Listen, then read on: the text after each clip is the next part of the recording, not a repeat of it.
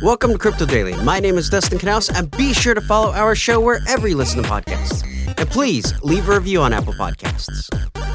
Welcome to Crypto Daily. My name is Dustin Knaus, and be sure to follow our show wherever you listen to podcasts and leave a review on Apple Podcasts.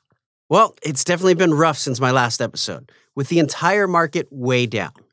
Bitcoin is down to almost half of its all time high we saw briefly in November, but it's still up 7% from this time last year.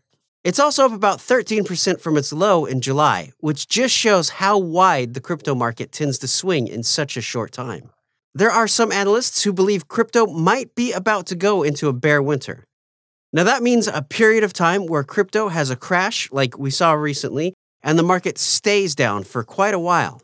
This was seen before in 2018 with a spike and then a drop until crypto started gaining popularity again in 2019.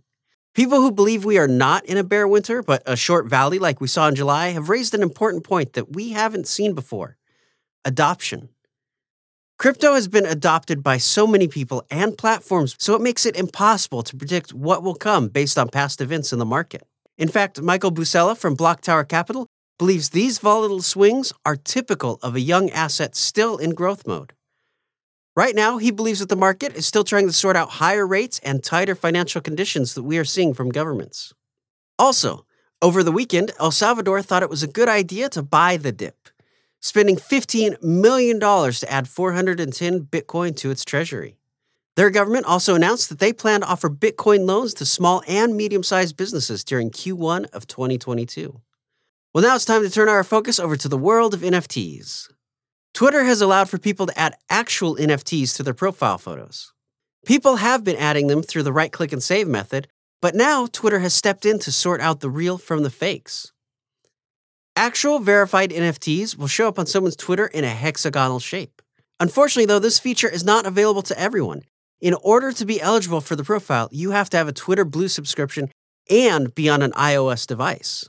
Right now, there's no word if this will open up to more members or be available on Android devices soon.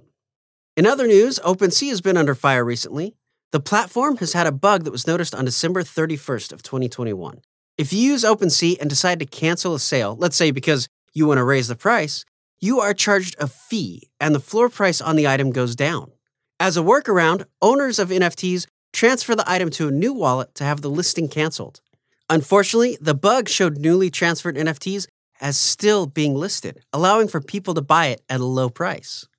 One user, JPEG Degen Love, is suspected of exploiting this bug and buying NFTs at their older price, then relisting them at the new market price. This problem has happened with some collections of the Bored Ape Yacht Club and Mutant Ape Yacht Club, and it's believed to have led to profits in over $750,000.